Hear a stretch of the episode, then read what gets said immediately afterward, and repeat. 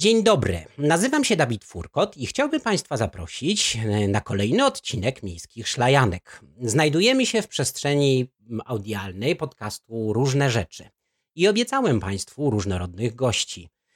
Słowa dotrzymuję. Dziś towarzyszyć mi w rozmowie, mam nadzieję, miejskiej szlajance po niepokojących przestrzeniach będzie Matylda Szyrle, e, przedsiębiorczyni z Miejskiego Cudu. Dzień dobry. Cześć, dzień dobry. Matyldo, e, o cudach i innych wspaniałościach przyjdzie nam porozmawiać, ale skoro jesteśmy w trakcie miejskiej szlajanki, to pomyślałem sobie, że powędrujemy w miejsca niezwykłe i zajmiemy się sprowokowani niejako nadchodzącą wiosną fascynującym zagadnieniem, jakim jest miejskie ogrodnictwo. Miejskie ogrodnictwo to temat szalenie ciekawy, również y, szeroki, więc y, żeby wykorzystać to, że posiadam rozmówczynię, która postanowiła zmieniać rzeczywistość i jakby dokonywać rzeczy z gatunku science fiction na, na 40 metrach e, kwadratowych, pomyślałem sobie, że to rozległe zagadnienie zawężę do takiego fascynującego zagadnienia, jakim są farmy wertykalne.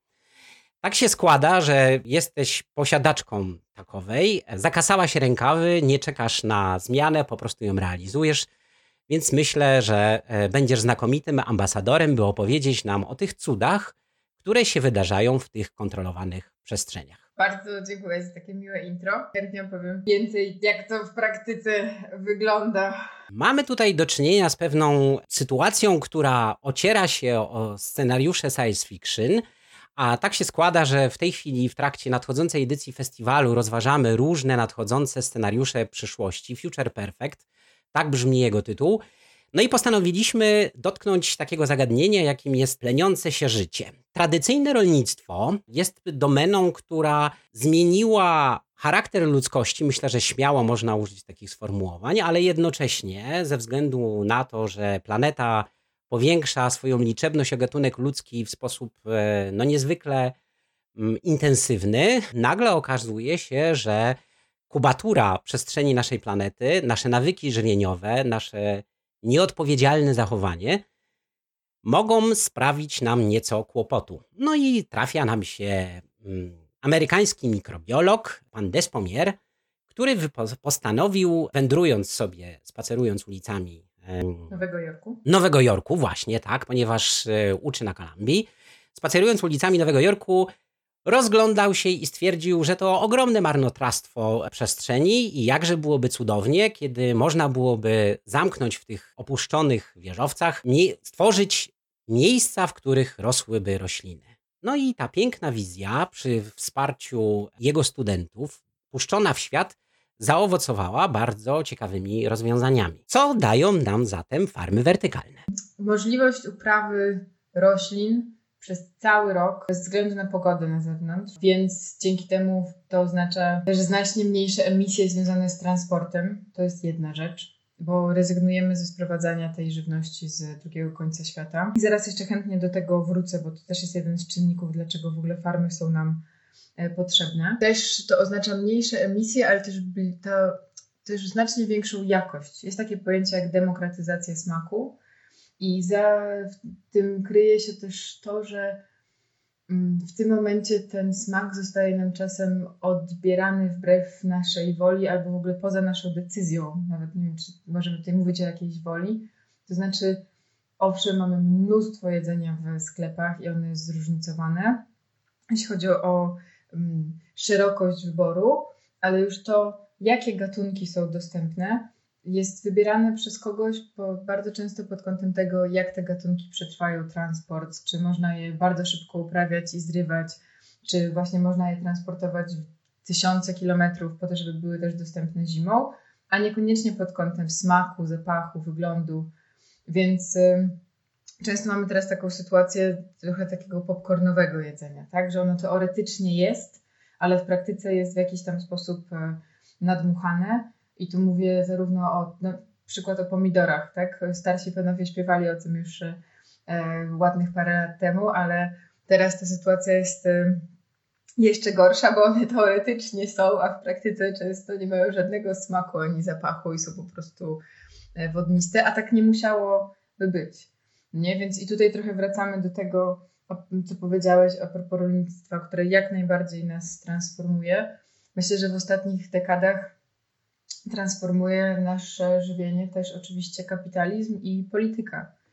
I tutaj nie wchodząc w ten temat um, za głęboko, ale myślę, że to jest istotne, że bardzo mało się o tym uczymy my w szkołach i mało się o tym mówi, jak wiele kwestii związanych z naszym jedzeniem, z cenami itd. Tak jest regulowanych różnego rodzaju e, politycznymi decyzjami i to na ogół na poziomie nawet e, takim jak Unia Europejska, czy w ogóle, e, czy na przykład ONZ-u.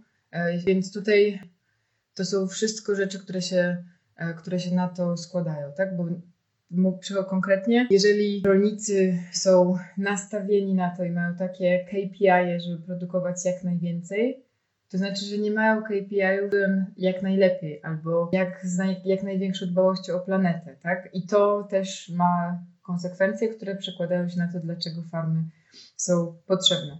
Czyli pierwsza rzecz to jest to, że dzięki farmom nasze produkty spożywcze są dostępne, są blisko i są dostępne przez cały rok. Mają, możemy mieć kilka, nawet kilkanaście cykli wegetacyjnych, tam gdzie normalnie mamy ich e, jeden, dwa. Kolejna kwestia to jest kwestia tego, że możemy oszczędzać wodę i to naprawdę w ogromnych ilościach, bo na farmach używamy wody w obiegu zamkniętym i w praktyce to oznacza, że używamy 90% mniej wody niż tradycyjne rolnictwo. To jest istotna liczba, jeżeli weźmiemy pod uwagę, że w tym momencie rolnictwo jako sektor zużywa 70% całej świeżej wody dostępnej na świecie. O, więc to są dwie pierwsze kwestie. Inne kwestie to jest na przykład to, że możemy zrezygnować z pestycydów i herbicydów na farmach, czyli mamy żywność organiczną, ekologiczną, ale też taką, która po prostu nie wiąże się z dodatkowymi obciążeniami dla środowiska e, i jednocześnie jakość tego, i tu wracamy do tej demokratyzacji smaku, i zarówno jakość, jeśli chodzi o właśnie walory smakowe i zapachowe, ale też jakość, jeśli chodzi o zawartość e, mikroelementów i witamin, jest taka sama, jeżeli mówimy o plonach z farm wertykalnych, jak przy plonach e, z tradycyjnych pól, a czasem nawet wyższa, bo odpadają nam kwaśne deszcze, odpada nam, odpadają nam spaliny, które, a przecież bardzo często teraz pola uprawne są przecinane drogami, po których cały czas jeżdżą samochody. Więc to są takie trzy najważniejsze kwestie. A jeszcze jedna dla mnie też bardzo ważna. Możemy rezygnować z jednorazowego plastiku na farmach, ponieważ przez to, że ta żywność jest blisko, to nie musimy jej pakować tak, żeby ona wytrzymała te dziesiątki tysięcy kilometrów. I tu też ważna rzecz, ona bardzo często nie wytrzymuje tych dziesiątek tysięcy kilometrów. To znaczy, mam też a propos tej mm, geopolityki e, żywności, bardzo często nasze jedzenie jest produkowane skandalicznie tanio gdzieś i tej wartości nabiera w trakcie łańcuchu dostaw i przy wielu pośrednikach, więc to, że ono zostanie zmarnowane i to czasem nawet w takich ilościach jak jedna trzecia w trakcie transportu, nie jest dla nikogo wystarczającym argumentem, żeby takich praktyk zaprzestać. A farmy na to pozwalają. O. O, bardzo tutaj poruszyłaś dużo ciekawych zagadnień. Nie do wszystkich, e, nie we wszystkich czuję się kompetentny, żeby się odnieść.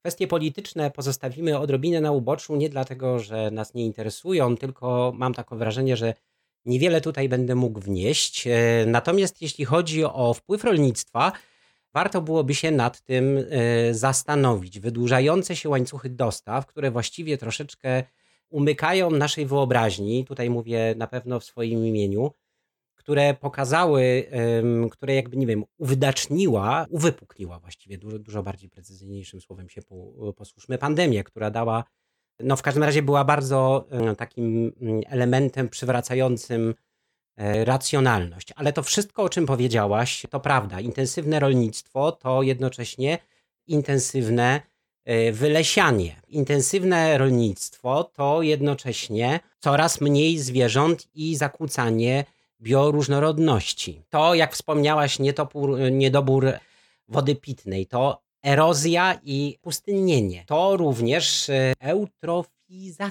Tak. Takie ciekawe pojęcie, e, które polega na tym, że właściwie zanieczyszczamy pewien naturalny proces, który polega na tym, że nawozy, które spuszczamy do zbiorników, powodują rozrost glonów i y, de facto, de facto sprawia to mnóstwo, mnóstwo kłopotów. Mhm, no tak, ale to wszystko mm, niesamowite, mm, to są właściwie bolesne konkrety, tak bym powiedział. Bolesne konkrety i farmy wertykalne obiecują niejako troszkę udzielić, sprawić nieco ulgi, ale jednocześnie przed samymi farmami wertykalnymi E, stoi co nieco wynagrodzeń. No bo na pewno jesteś o to bardzo często pytana. Mhm. Skoro mamy w pełni kontrolowane warunki, tutaj warto byłoby powiedzieć, tak mi się przynajmniej mhm. wydaje, czym to się różni na przykład od mhm. szklarni, która no, w, w, pewnym sensie niesie podobne obietnice. Jasne.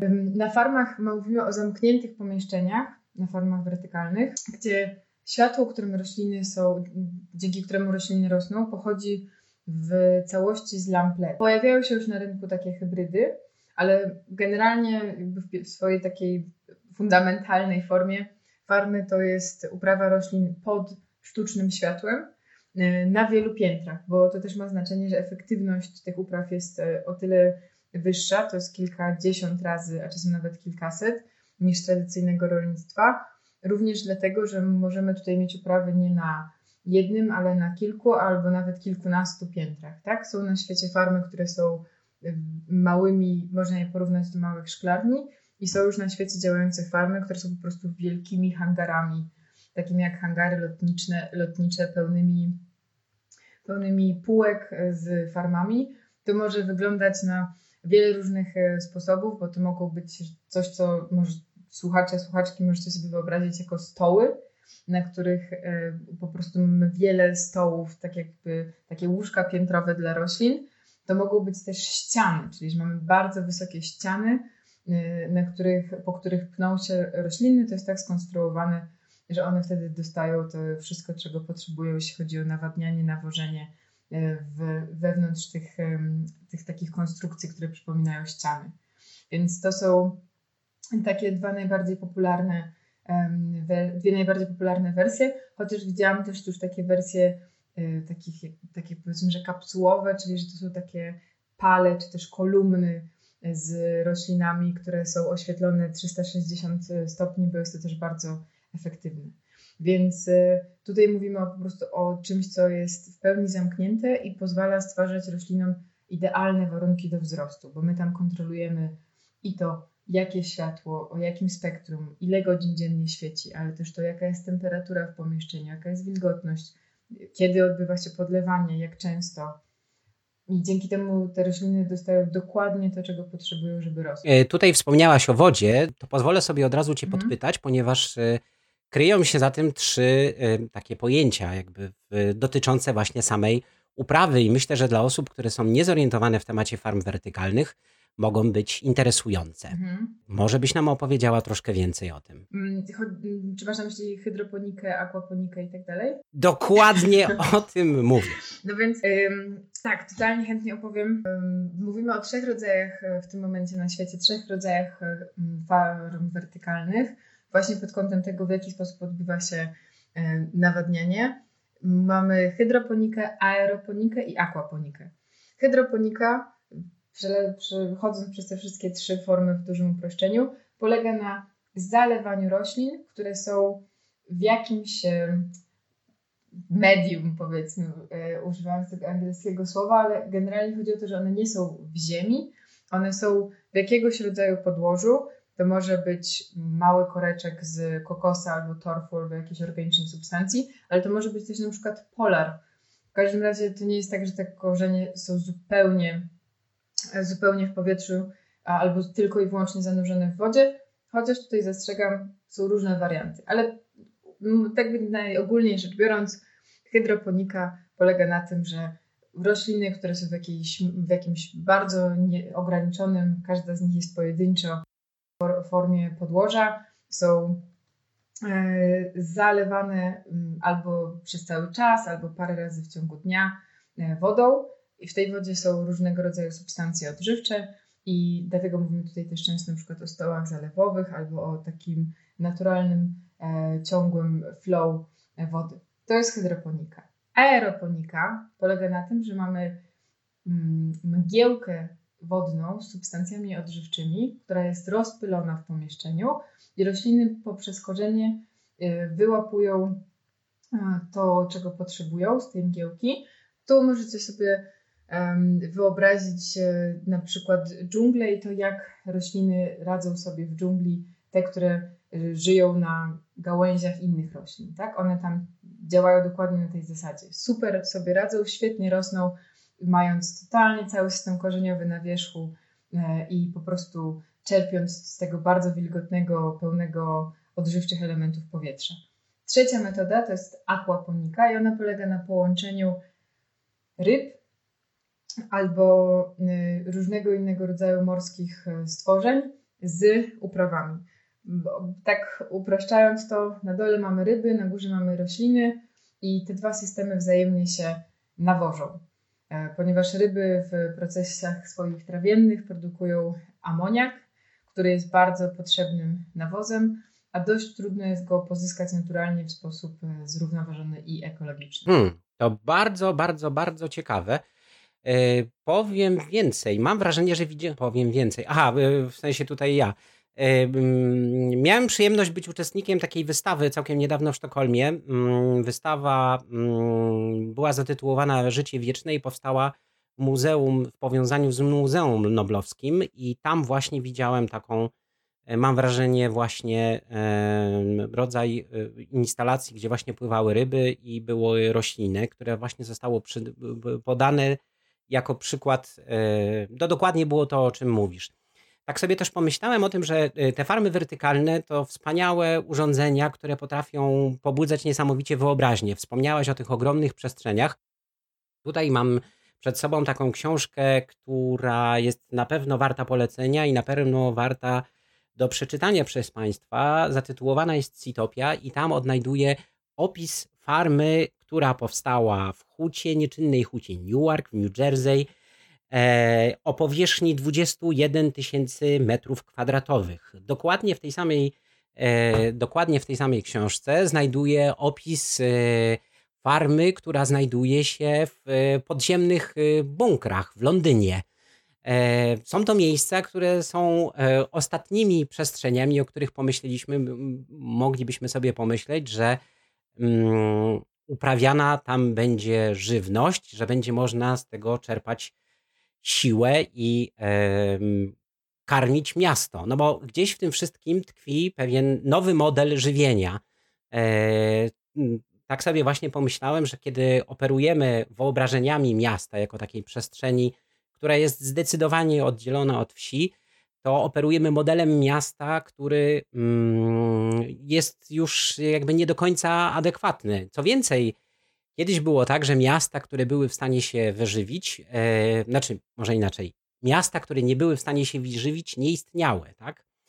E, troszkę odbijając nieco od tematu, ale pozostając w temacie miejskiego ogrodnictwa, mm, nie wiem, czy Państwo sobie zdają sprawę, ale jesteśmy świadkami też takiej wielkiej przemiany, jaką, mogą, jaką może nieść e, roślinność, mianowicie miasto Detroit, e, chluba Ameryki, przemysłu samochodowego i wspaniałej wytwórni muzycznej, zaliczyła spektakularny krach. O czym wszyscy wiemy. Znajdujemy wiele obrazów właśnie upadku Detroit. W Łodzi to bardzo mocno rezonuje, w Łodzi, z której pochodzi nasz festiwal z Łodzi, której pochodzę ja. No i nagle się okazuje, że miasto Detroit od, e, odradza się za pomocą miejskiego e, ogrodnictwa. E, nie są to akurat farmy wertykalne, ale mm, te ogrody przywracają sens i rewitalizują przestrzeń. Wspominam o tym z bardzo określonego powodu, ponieważ przeczy to takiemu intuicyjnemu, a może inaczej, mocno w nas utrwalonemu wyobrażeniu, jak będzie wyglądała przyszłość. Raczej spoglądamy na wielkie wieżowce i same farmy wertykalne wywołują w nas e, takie skojarzenia. Podczas swojego TEDxu e, pan Despomier właśnie wspomniał o tym, że jak wrzucił e, wizję farm wertykalnych do sieci, no to spotkał się z natychmiastowym odzewem architektów, którzy właśnie zaczęli budować wspaniałe wieżowce, właśnie wypełnione mm, różnymi procesami. Ale Matyldo, mm, sprawa oprócz takiej cudowności, przywracania nam e, witalności naszej wyobraźni, e, bo dużo smutków koło bywa, e, posiadają jeszcze właśnie taki aspekt bardzo, bardzo praktyczny. Są pewne miasta, które całkiem poważnie traktują żywienie się za pomocą farm wertykalnych. Myślę sobie tutaj na przykład o Singapurze, tak? który, no, widzę, że tak z pełnym zrozumieniem kiwasz głową, no to to może nam coś powiesz o tym. No, Singapur jest w ogóle dość niesamowitym przykładem sam w sobie, tak? Jest pełen sprzeczności. Jest nazywany Bawarią Azji, bo jest niesamowicie poukładany, bezpieczny, bardzo czysty. Wydaje ogromne pieniądze na innowacje. Jest bardzo młodym państwem. Jest państwem, gdzie jak miałam okazję być, to e, jest tam taki miks kulturowy, że ja czułam się tam mniej obco niż czasem, jak mając okazję podróżować po Polsce, wysiadam na jakiejś małej stacji i po prostu idąc przez tą miejscowość, totalnie wiem, jakby czuję te wszystkie spojrzenia, że ja nie jestem stąd i nie jestem, i nie jestem tutejsza. A w Singapurze w ogóle tego nie miałam właśnie przez ten, e, przez ten miks. I wspominam o tym dlatego, że tam jest po prostu wiele procesów, które stymulują, ale też myślę, że oddolnie, intencjonalnie są, e, oddolnie i odgórnie zdecydowanie są intencjonalnie rozpoczynane, takich bardzo innowacyjnych. To znaczy, jako przykład, e, w Singapurze już od dawna działa forma przerabiania plastikowych opakowań i w ogóle plastikowych śmieci na takie, e, powiedzmy, że ala cegły, na taki rodzaj bloków, którym można rozbudowywać wyspę y, i nadbudowywać to, co pochłania morze w związku z podnoszącym się poziomem e, wody e, na świecie. Więc y, oni różnego rodzaju innowacji i testów mają u siebie bardzo dużo, też takim mocnym nastawieniem na klimat i też z taką pełną świadomością, że potrzebują, y, będąc wyspą, potrzebują swoją, czy tam prawie wyspą, ale generalnie mając niewiele przestrzeni, bardzo potrzebują swoją niezależność budować. I oni od wielu lat inwestują w różnego rodzaju farmy wertykalne, więc tam możemy spotkać i małe farmy przy domach, na których są takie po prostu wbudowane w bloki mieszkalne e, farmy lokalne i duże farmy, które są zbudowane z uwzględnieniem ich warunków atmosferycznych w jak najbardziej oszczędny i energooszczędny sposób. Na przykład mm, jest tam taki mechanizm, y, który, ponieważ w Singapurze bardzo często pada i tutaj mam na myśli parę razy dziennie, mm, to y, mhm. rośliny na takich stojakach, że tak powiem, dużych, kręcą się tak, żeby miały wszystkie odpowiednią, y, odpowiednio duże naświetlenie i równomierne. One przez całą dobę się kręcą dzięki wodzie deszczowej, która spada na ten system i hydraulicznie go napędza swoim ciężarem. I to jest tylko jeden z wielu przykładów. Ostatnio znajomy wysyłał mi zdjęcie farmy wertykalnej w bibliotece i takiego połączenia. Bo to w ogóle jest miasto, gdzie na przykład jak jest mecz piłki nożnej, to jednym z elementów wyposażenia stadionu jest też mała biblioteka dla dzieci. E, więc dużo. Dość niesamowite akurat i dość nie, nie, nietypowe połączenie, albo przynajmniej na pewno nie jest y, y, w jakiś sposób oczywiste. Ale wiesz, to takie farmy wertykalne, to generalnie, a wyobrażasz sobie może inaczej. Wiesz, rozważamy różne scenariusze przyszłości i od czasu do czasu podpytuję moich gości właśnie o taki E, ich malutkie pudełko cudów. No to co byłoby małym pudełkiem e, cudów dla Mateldy Szyrle, e, która zajmuje się farmami wertykalnymi? Masz jakąś taką, wiesz, śmiałą wizję, którą chciałabyś się podzielić i powiedzieć, tak, niech tak się dzieje jak najszybciej. No już mieliśmy farmy wertykalne w, w bibliotekach. Pewnie w różnych innych miejscach. Ja nawet mam takie wrażenie, ponieważ właśnie szykując się do naszej rozmowy, zaginęła moja y, część moich zdjęć, e, a mam wrażenie, że jak byłem właśnie w, w Sztokholmie, w Muzeum Fotografii, dokładnie w szatni widziałem wszystko to, co odpowiadało opisom i zdjęciom, które widziałem w internecie. Było tam e, światło, by, by, były rośliny, były na takich właśnie białych e, jakby alarynnach, światło było, które odpowiadało temu zróżnicowanemu spektrum światła, które doskonale odpowiada i optymalizuje światło słoneczne, no tak jeśli można w ten sposób to powiedzieć. No więc na przykład wyobraź sobie, że wyobrażasz sobie tak, że chodzimy po, u ciebie po Warszawie, a ja może krążę E, chodzisz ze mną po łodzi i nie wiem, na fabrykach, e, na dachach fabryk e, widzimy szklarnie, nie wiem, ogrody społeczne, w których dzieciaki szykują jedzenie, w których będziemy, które potem jedzą w stołówkach.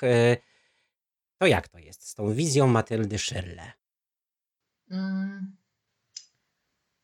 Hmm. Myślę, że w takim moim pudełku cudów jest to, że to jedzenie jest bliżej nas, a w ogóle wręcz blisko nas.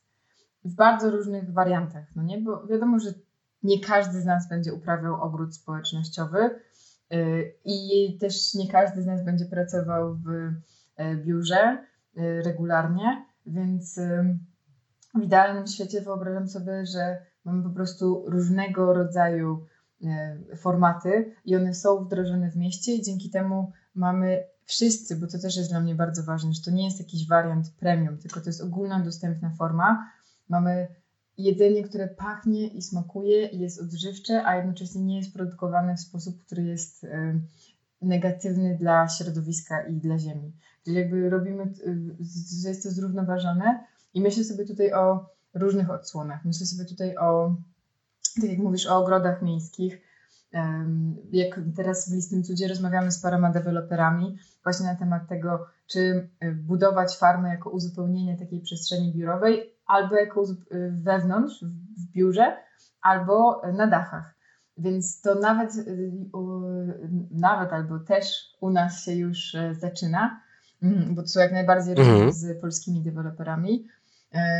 Myślę sobie o budynkach, które są zielone, po prostu o miastach, w których jest dużo zieleni, o takim projektowaniu, gdzie e, ta zieleń jest i ozdobna, ale właśnie też może być e, użytkowa, bo dlaczego budynek, który jest w jakiś sposób spleciony z zielenią, nie miałby być też forma, formą produkcji e, jedzenia dla nas. No i też oczywiście myślę o takich lokalnych farmach bardziej E, I to myślę sobie o dwóch wariantach. Zarówno, że te farmy są po prostu blisko miast, albo w ogóle w miastach, właśnie na przykład, nie wiem, w podziemiach, czy w jakichś nieużytkach, jako taka forma szerokiego dostarczania źródła pożywienia po prostu dla mieszkańców, ale właśnie połączy nas z tym, o czym wspominałeś, czyli z e, ogrodami społecznymi czy farmami społecznymi, gdzie w ramach sąsiedzkiej wspólnoty wiadomo, że na przykład nie wiem, w danym tygodniu dane trzy rodziny się opiekują farmami. One są na tyle um, dobrze zaprojektowane, że to nie wymaga bardzo dużo pracy, ale masz ten element zaangażowania, tworzenia czegoś dla siebie i tego, że możesz potem zejść na dół dosłownie albo przejść po prostu budynek dalej i zebrać sobie coś, co jest świeże, pachnące i zdrowe. Y, słuchaj, to piękna wizja. Ja będę trzymał kciuki, żeby, y, żeby ona się realizowała, ale trochę ona dała mi do zrozumienia jedną rzecz. Nie zapytałem cię właściwie o rodzaj produkcji, który uprawia listny cud. Ta nazwa nie wzięła się z powietrza, a ja wciąż nie wywołałem pytania o mikroliście, więc nadrabiam to i pytam, Matyldo, czym są te cudne, e, ten super food zwany mikroliściami. Jasne. E, to jest coś pomiędzy kiełkiem a dorosłą rośliną. E, nie mogę Wam pokazać zdjęcia w tym formacie, więc serdecznie zapraszamy na nasze media społecznościowe e, różnorakie, bo tam jest trochę zdjęć. One generalnie mają mniej więcej około 10 cm i są superfoodem, dlatego że z jednej strony, tak jak kiełki, są po prostu totalnie naładowane mikroelementami, witaminami mm, i antyoksydantami bo kondensują w sobie to, co miałaby dorosła roślina, a jednocześnie przez to, że są ten krok dalej niż kiełki w rozwoju, mają znacznie więcej kolorów i ta gama smaków, po prostu ta paleta jest znacznie pełniejsza i to jest też y, ekstra. Więc y, my na przykład, y, bo my w Listym Cudzie robimy dwa rodzaje rzeczy, produktów. Z jednej strony mamy świeże produkty, czyli właśnie te mikroliście, które uprawiamy na naszej farmie, sprzedajemy je w takich biodegradowalnych doniczkach, więc one są totalnie bez jednorazowego plastiku i też na tym nam bardzo zależało, że długo zachowują świeżość, że to nie jest taki case, że przychodzisz do domu z opakowaniem czegoś, otwierasz to i to po dwóch dniach nawet w lodówce już jest takie bardzo smutne i nie chcesz tego używać. Tylko jak przynosisz sobie taką doniczkę do domu, to ona stoi spokojnie tydzień albo nawet e, dłużej. I to jest e, jeden rodzaj produktów. One są dostępne e, dla w różnego rodzaju sklepach, dla klientów indywidualnych. Dostarczamy je też do restauracji i mamy w tym momencie mniej więcej 16 gatunków mikroliści. Od rzodkiewki, brokuła, poprzez czerwoną kapustę, czerwoną kalarepę, aż po na przykład amarantus i nasturcję.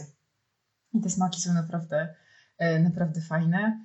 A drugi rodzaj produktów, który mamy, to są z farmy e, jako same farmy, które możemy budować i sprzedawać dla naszych klientów. I tutaj mamy, mam na myśli zarówno nieduże farmy biurowe, mamy na przykład taki model, który nazywamy narnią, bo wygląda jak szafa e, i on po, pozwala wysiewać i uprawiać właśnie w takiej magicznej szafie E, rzeczy od, od wysiewu do zbioru i też totalnie można tam uprawiać mikroliście, e, jak najbardziej.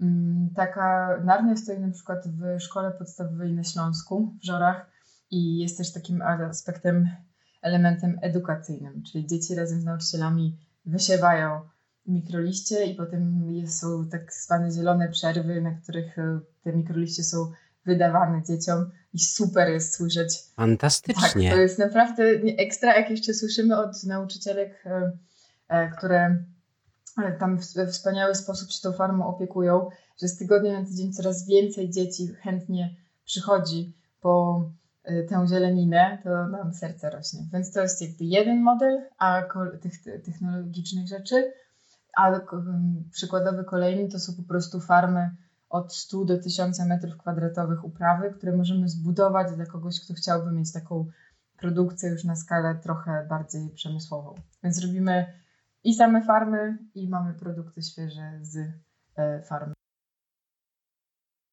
A tutaj ponownie odwołam się do tego, że sama wywołujesz pytania. Mm, farmy wertykalne to jednak zaawansowana technologia jak mocno można byłoby adaptować ten model? E, no bo zapominamy też, znaczy z jednej strony widzę tutaj wspaniałe y, potencjał rozwiązań, tak? Jakby w wielu polskich szkołach mniej, myślę, że znalazłoby się miejsce na właśnie takie farmy wertykalne, e, na to, żeby budzić zainteresowanie mm, uczniów i zachęcać ich do spożywania świeżego pożywienia, ale jednocześnie no, widzę właśnie tutaj dwa zagrożenia. Po pierwsze, jest to mm, no właśnie, czy jest to zagrożenie, czy nie? Jaki potencjał ma rozwoju taka technologia bez określonych zasobów? Myślę tutaj o energii, e, kosztach, e, które wydają się być e, całkiem poważne, a druga sprawa, no nie, znaczy, choć same farmy są fantastyczne i to musi zostać Państwa wyobraźni, to jednak nie da się tam uprawiać wszystkiego. Mm. To prawda, zacznę od końca. Nie da się wszystkiego, ale ten sektor y, jest bardzo młody i bardzo rośnie. I y, jak ja zajmuję się tym prawie 3 lata, to w ciągu tylko tych niecałych 3 lat, y, od takiego etapu, że na farmach można uprawiać generalnie zioła i sałaty, przeszliśmy już do etapu, że są w różnych miejscach na świecie sklepy już takie regularne spożywcze, czyli to nie jest faza badań, tylko już po prostu konkretnej komercjalizacji gdzie można kupić pomidory i truskawki z farm wertykalnych. Zaraz do tego dojdą borówki, a w takiej fazie testów, które już się dzieją w zaawansowany sposób, są na przykład ziemniaki. E, Ojej. Mm, jak najbardziej. Można też hydroponicznie uprawiać większe owoce w stylu nawet um, arbuzy i melony czy marchewki. Więc e, to jeszcze nie widziałam takich komercyjnych rozwiązań, jeśli chodzi o farmy, ale na przykład w Europie są co najmniej dwie, a myślę, że więcej, duże farmy, które w tym momencie pracują nad tym, jak uprawiać chmiel i winorośl e, wertykalnie, już nie mówiąc właśnie o marchewkach, paprykach, różnego rodzaju innych rzeczach. Co więcej, kojarzę takie projekty, które sprawdzają, czy można też mm, pomyśleć o zrobieniu takich małych sadów i pomyśleć o jakichś rzeczach, które są krzakami, tak żeby je też w ten sposób uprawiać. Ale kierunkowo możemy powiedzieć w tym momencie, że wszystko to, co jest bulwą i co nie jest super wysokie i nie ma drzewa jako swo części swojej istoty, y, może być rozważany na farmach e, wertykalnych. Więc myślę, że ten sektor będzie się niesamowicie jeszcze zmieniał i dużo ciekawych rzeczy jest, jest przed nami. I e, swoją drogą to też jest taka rzecz, o której można jak najbardziej nie wiedzieć, jeżeli się nie zajmuje tym tematem. E, zdecydowana większość sałat, którą teraz kupujemy w sklepie, jest już uprawiana hydroponicznie. Niekoniecznie wertykalnie, ale już jak najbardziej hydroponicznie i w ogóle coraz większa ilość warzyw, która do nas trafia, nigdy nie widziała ziemi w żaden sposób. Więc to się już po trochu dzieje, a myślę, że jeszcze mnóstwo przed nami. Jeśli chodzi o energię, to jest mega ważne pytanie, bo jak najbardziej w tym momencie farmy, znaczy po prostu farmy potrzebują energii elektrycznej. No i teraz pytanie, skąd ona powstaje? My mamy póki co um, farmę 30-metrową, czyli on, to jest po prostu duży pokój, albo kawalerka, w zależności jak na to patrzeć. I, i w każdym razie niewielka powierzchnia, która wy wysyła komunikat w przyszłość, a może w teraźniejszość. To prawda. No, myślę, że dla niektórych deweloperów to są już co najmniej trzy kawalerki, ale powiedzmy, zostaniemy w takim standardzie przestrzeni, która, y, która naprawdę nie jest, y, nie jest duża, a my już na takiej przestrzeni jesteśmy w stanie produkować około 500 doniczek mikroliści dziennie. E, a ona też nie jest bardzo wysoka. Tak my tam mamy trzy piętra na tej naszej pierwszej farmie. Właśnie otwieramy drugą farmę i na, ta druga farma to będzie około 100 metrów kwadratowych powierzchni uprawnej i już na tej drugiej farmie chcemy wprowadzać rozwiązania z, z, z palety energii odnawialnej. Zobaczymy, co to będzie. Widziałam na świecie już różnego rodzaju e, rozwiązania, od fotowoltaiki oczywiście, poprzez na przykład też e, wiatraki e, i biogazownie.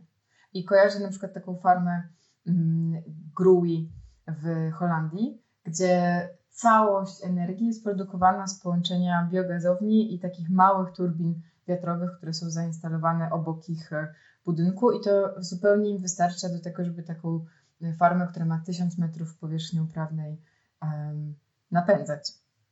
O.